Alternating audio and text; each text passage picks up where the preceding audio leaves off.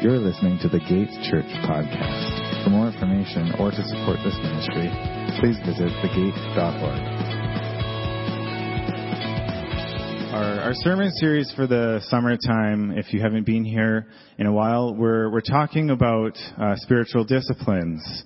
And the title of the series is Practice Makes Progress. And the point of that is to say that spiritual disciplines are things which we can uh, put into practice and by doing so grow in our walk with the Lord, right? So wherever we find ourselves at, we don't want to be uh, staying still. We don't want to be stagnant or even stunted, you know, in our walk with God and our faith and our growth. No, we want to be changing and growing and and and moving along as God uh, moves us. Okay, so uh, we're talking about a few few different topics for these six or eight weeks. Uh, last week we had pancakes, a pancake breakfast. Oh, and thank you to Sam and the guys who uh, flipped pancakes last week. They showed up early and they do it every year. uh, and they always do a really good job. So that was great because then we could all eat together. Um, so last week I got to share about a fellowship as a spiritual discipline and I challenged you at the end of the message to um, you know, pray about it and ask God during the week to um, maybe open your eyes or lead you into different uh, places of fellowship with other Christians. I don't know about you, but as I tried that and as I did that, lo and behold, God answered my prayers. And it wasn't um, like don't get I, I don't want to sound like I was doing an amazing job of this. I basically just said like, "Oh God, you know, help me, help me in fellowship this week." That was pretty much it. And, and, and that was it. And God took the rest. And, um, I was able to connect with people, you know, more than once and, and have really good fellowship with other Christians. God answered my prayers. So I hope that you're taking the time to um, do that with these spiritual disciplines, to use them as tools, right, and to pray about them and see what, where God would lead you in your own walk um, outside of the context of our church services. So, uh, my topic for today that I, I, wanted to share with us in the context of spiritual disciplines is worship. Okay, I'm going to be uh, sharing about worship as a spiritual discipline.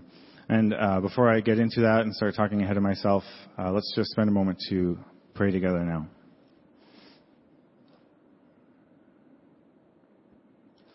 Lord God, uh, you are holy.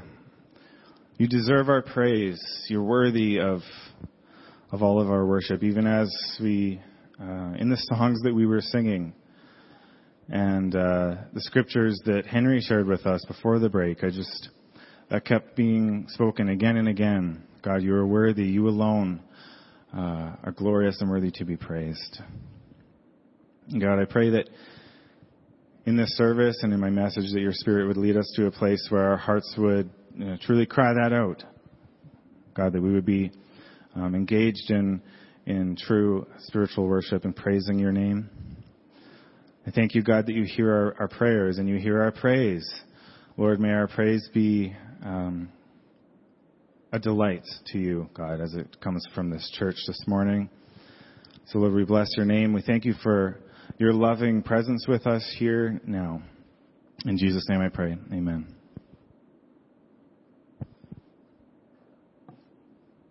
So, as I said, today's topic in the context of spiritual disciplines is worship.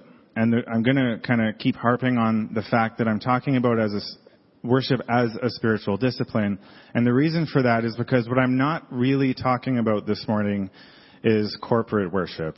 I'm not really fo- we're not really focused on um, you know worship in the church service where if you're here today, you had a taste of that and you may even be familiar, you know, each week, uh, coming to a church or going to a church and worshiping with other people. And that's good. But I believe that for us here, we can understand that as an expression of worship, but, uh, possibly not the definition of, of what worship can and should be for each of us in our lives. Okay, it's a good uh, corporate worship is a beautiful and meaningful expression of worship and praise to God, but it's not definitive or or the only way that we are called to worship as Christians. Okay, so we're going to be talking not so much about you know singing together, but more so about um, Monday through Saturday, I guess.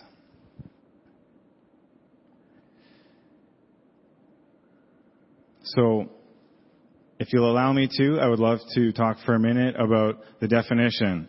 I think we need to define uh, worship if we're going to understand it and, and, and discuss it for a bit here.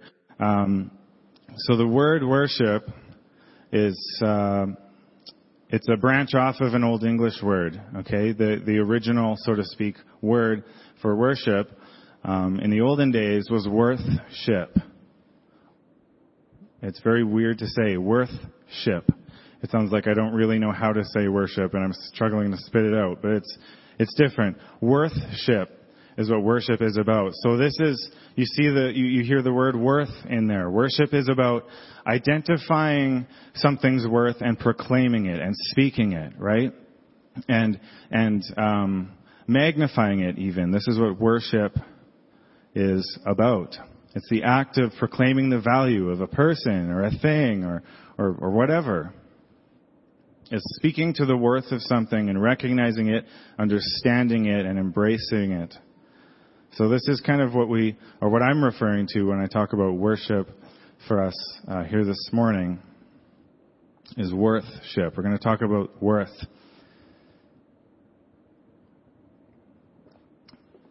A good picture of this uh, from Scripture. There's many, uh, but a good picture of what I'm talking about comes from Deuteronomy 32, a snapshot, I suppose, of of of worth ship. The speaker in Deuteronomy says, Give ear, O heavens, and I will speak. Let the earth hear the words of my mouth. May my teachings drop as the rain, and my speech distill as the dew, like gentle rain upon the tender grass, and like showers upon the herb. For I claim the name of the Lord. Ascribe greatness to our God, the rock. His work is perfect, and all of his ways are justice a God of faithfulness and without iniquity, just and upright is he. Okay, so here the author is proclaiming God's name. He's ascribing greatness to the Lord and, and in his, in his mind he's giving credit where credit is due, right? He's saying, this is who God is, let me speak it, listen, and he invites us as well to join him in what he says. So what does it take for us to to worship in this way? What does it take for each of us in our personal lives to engage in meaningful and deep heartfelt worship like this, to give worth to God the glory that He is due? How can we practice worship, you know, day in, day out? When we leave church and the next day and the day after that so that we're not simply thinking of worship as, as a one time week corporate once a week corporate kind of um, activity that we do only once in a while, but as a thing that is ongoing and that we're disciplined in. What would this look like?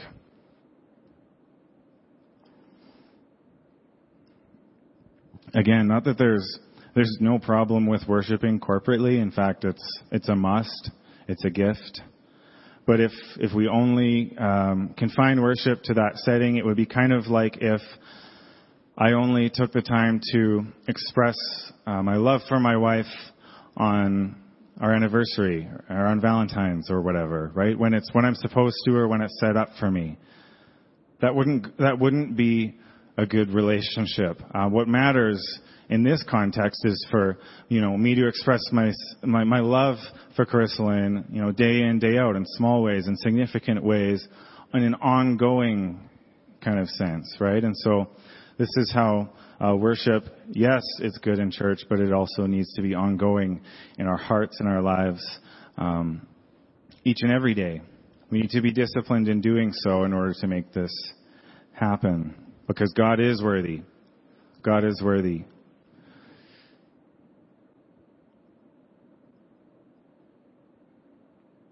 This is the message of, of Scripture, right? I mean, we, we read a snapshot, like I said, from Deuteronomy, but uh, but the Bible, if uh, one way to summarize it is, is simply this, that God is worthy, right? That Yahweh, the God of Israel, the God who came in the flesh in the form of Jesus Christ and revealed himself to us uh, in, that, in that way, that he is worthy. He's the true God and, and that we, that all people should praise him. This is what the, the gospel, this is what the Bible teaches us. That He's worthy, that no other God is like this God. All other gods are false, the God of Israel is true. Right? He's great. He's capital G, great.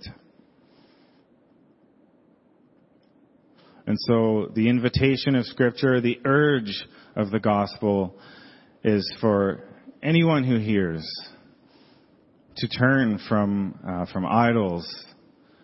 Again, as Sam was reading, that was incredible to, to uh, for Israel to turn from idols and, and turn their hearts back to God. For us to turn from false gods, stop wasting our time with idols and turn to the one true God who loves us and saves us and gives him and give him our worship, right? But this process which I'm describing, we often, I think, struggle with. I think Christians struggle to be disciplined in our worship. And this is for various reasons. But what it comes down to is we like to worship stuff other than Jesus. Right? We like to, uh, or we're prone to, or we're just tempted to uh, spend our time and energy worshiping other gods, other idols, whatever, however you frame that.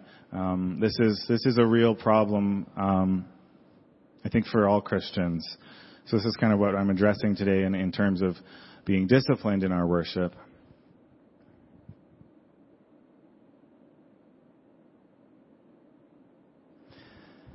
And if we think that worship is a, a thing that uh, only happens, you know, when you know God and turn to Him, I don't believe this is true.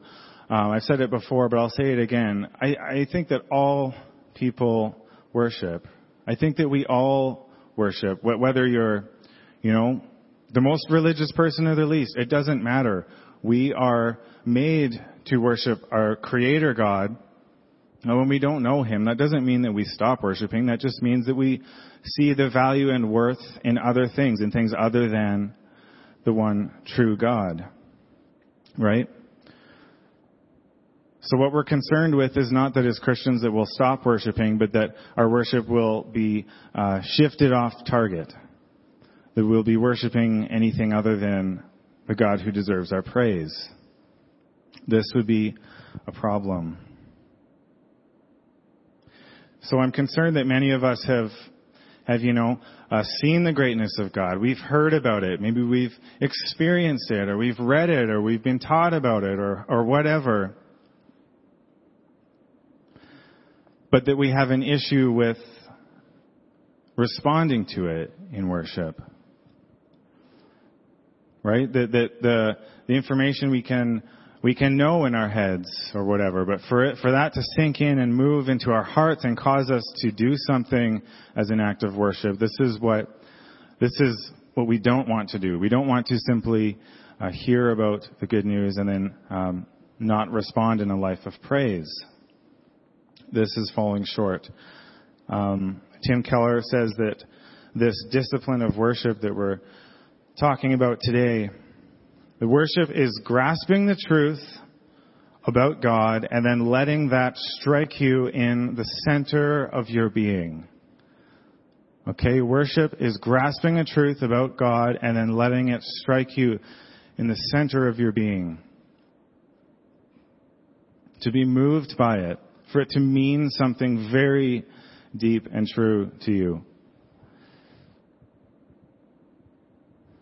So the, the invitation then is to, to know the truth, to hear the truth and understand it, but not to let it stop there. Let our worship be a response to what we know about God. Right? It's an act of the will. It's a discipline where we respond to Him and are moved by Him in some way. This leads us to Romans 12 verse 1, where Paul teaches, Therefore, brothers and sisters, in view of the mercies of God, I urge you to present your bodies as a living sacrifice, holy and pleasing to God. This is your true worship. So yes, of course, worship, this can take the form of a church service and a singing together, obviously. But what Paul is urging his readers is to, you know, in view of God's mercy, to, to, to respond to the mercy that we see when we know Jesus by laying our lives down as a sacrifice, as a living sacrifice, and that this would be uh, true worship, right? This is our true worship. What matters is this. So this sacrifice before God, uh, presenting our bodies as a living sacrifice, this is a, a practice, an ongoing thing. And, and this is why this morning I'm framing it as a spiritual discipline or practice that we'll be continuing to do, right? Not just uh, showing up to and saying, that was worship, and then that stops there when we leave. No, it's an ongoing living sacrifice. This is our true worship.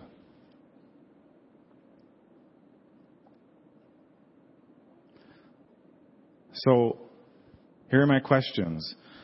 Do we require a certain kind of music to worship? No. Do we require a certain building or a certain atmosphere to worship? No. Do we require a certain feeling or emotion in order to worship? No.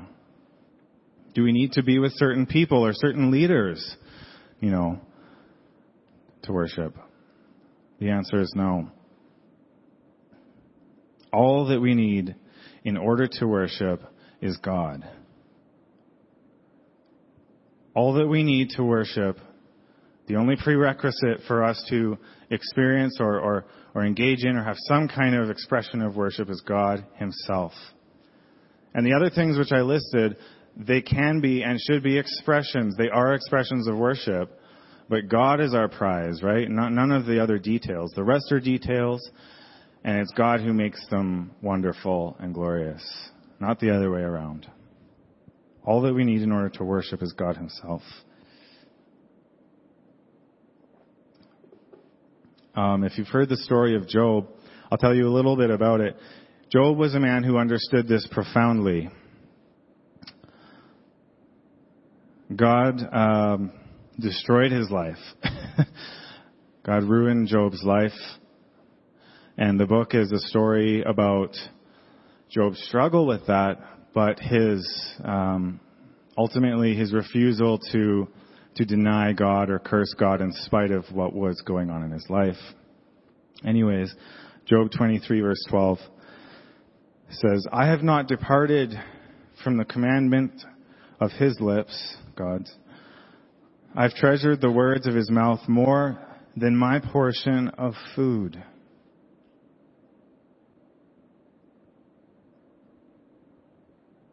He's treasured the words of God's mouth more than his portion of food.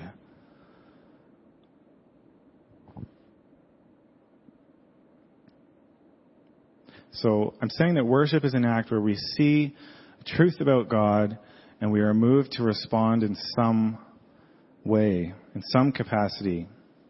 God is what is essential for us to respond with true worship. The rest is details. For Job, he even said, you can take my food, and it doesn't compare to just the commandments that I know, the truth that I know of, of God. He's greater than even that. God was the object of Job's affection. Even, I mean, we can't begin to understand the, the depths of sorrow and pain that he experienced, but God remained his God.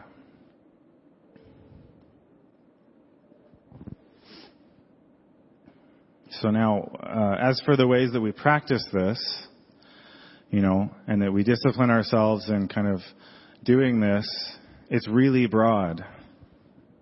It's very broad. This is a good thing.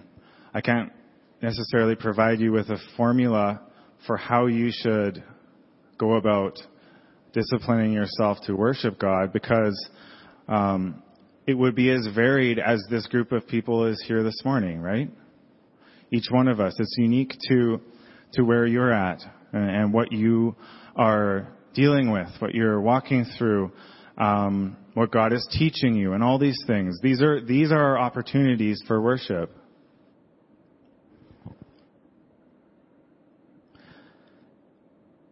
But I will. Uh, I'll give us a couple examples mostly from um, my own heart and life, ways that we can that we can, you know, perhaps know the truth of God, but then be moved to worship because of what we know.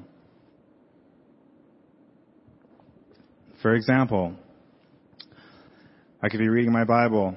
I could be reading about worship and come to James 127, okay, and read this. That pure and genuine religion in the sight of God the Father means caring for orphans and widows in their distress and refusing to let the world corrupt you. Now, I can read that and think, oh, God, that, you are awesome. That's good. You know, I, I see your heart in this and it's beautiful, um, to take care of, of people who are oppressed, right? I can understand that in my mind and even reflect on it and, and worship in a sense. But if I leave that and go on to live a self-seeking life and a life which cares not for others and does not take time to, to serve other people or, or, or care about the oppressed or however you see that, I would suggest that I would be falling short. That would be, that's an opportunity for me to spiritually worship and engage truthfully in worship to God by acting on what I've heard and received rather than just thinking about it. Another good example is that um, I know that the Bible uh, teaches me to let go of my anxieties and give my cares to God because God is in control. God controls the universe, not me. Um, you know, so why should I bother trying? And that's good to hear, and, and you know, it's comforting and, and such.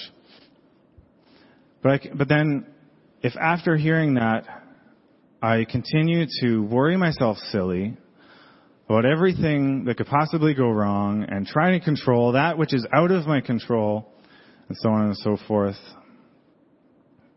Again, I'm missing an opportunity to be, to be disciplined and act on the truth that I know about God in a way of worship. Another example, sin. I don't know if you've ever felt convicted of a sin before, but I know I have. Right? Something, the Holy Spirit convicts me of something. I think, oh man, you know, that's, that's wrong. I'm in error. God shows me that. However, simply recognizing that and doing nothing about it to change my ways, again, is a missed opportunity to actually worship and for my life to be a process where I am a living sacrifice for God, right? So to speak.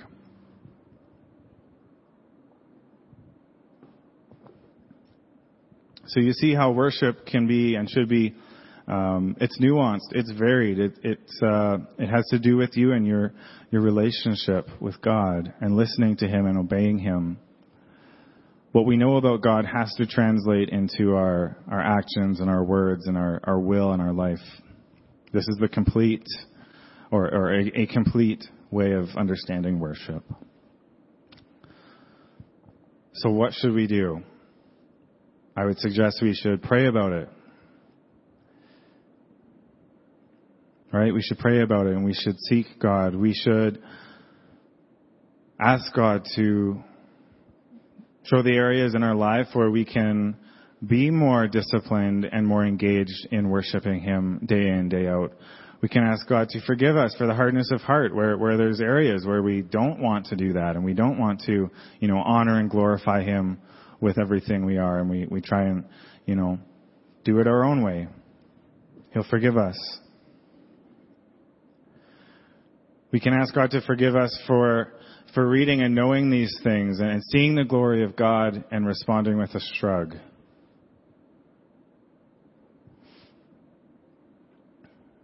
And we can seek Him. We can seek Him now and continually um, to ask Him about, about this act of worship, to show us and lead us in the ways that He would have us worship Him um, in, in, in a pleasing and truthful and heartfelt and Christ-centered and meaningful, honest expression of worship, of worship. The ways, you know, asking God to show us and, and, and teach us in the ways that we can be more disciplined so that we are no longer uh, spending our time and energy uh, putting our worth on other things than Him.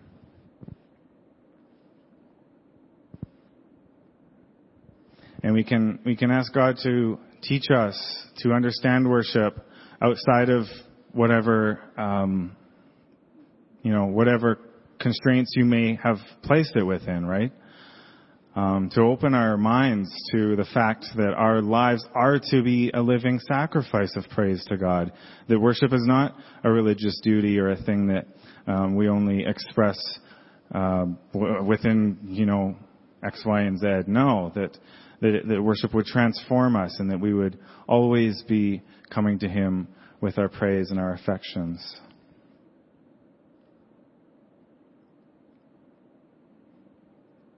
And this takes discipline. We need to be disciplined in order to, um, you know, put God first in any given situation.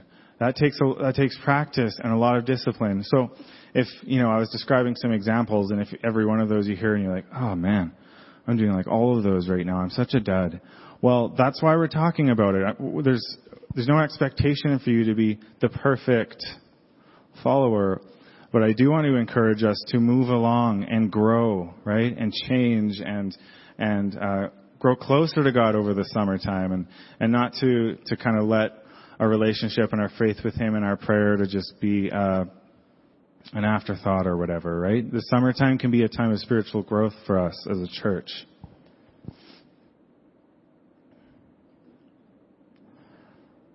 So let's stop seeing only this as worship. Let's, uh, I would challenge you to even um, wrestle with and pray about how the most non-spiritual things that you do could possibly um, be acts of worship to God, right? How, how those, how your work or your studying or your sleepless nights, you know, changing the baby's diapers or, what, or wherever you find yourself, how those can and should be um, disciplined affection towards the God who loves us.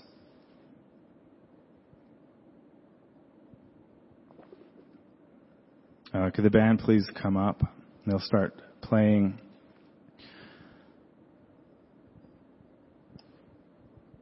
So what I've been talking about in, in worship as a spiritual discipline is where we where we are moved by what we know about God, right? Where we allow um, the truth of God to strike us in the center of our being and, and be affected by it in some way. You know, communion is a wonderful example and opportunity to do just that. Communion is a time where um, we do it almost every Sunday at the gate, and we reflect on the cross. Right? We look to Jesus and we consider his his sacrifice, his love, how he was um, unjustly tortured, his body was broken, and his blood was shed for our sins. And so we have these uh, symbols which represent this on the tables here.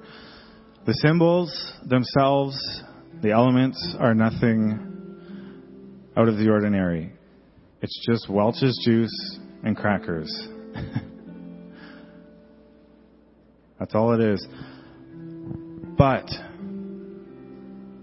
in light of the cross, in light of Jesus and the gospel and the good news and the salvation that we have, um, these elements provide us with an opportunity to respond in in true and honest love and worship and appreciation for what Jesus has done for us, right?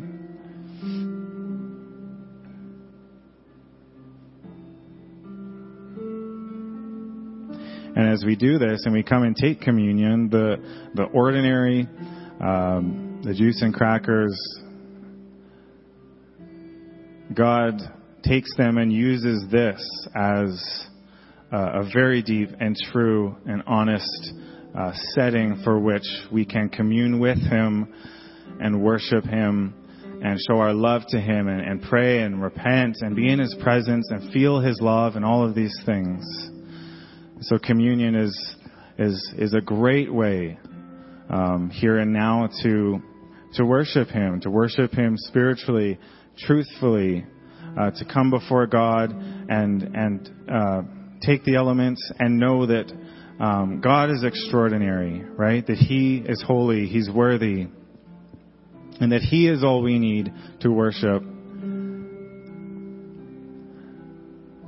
and to spend time at the cross and, and in thanksgiving and prayer. So let us worship by taking communion this morning.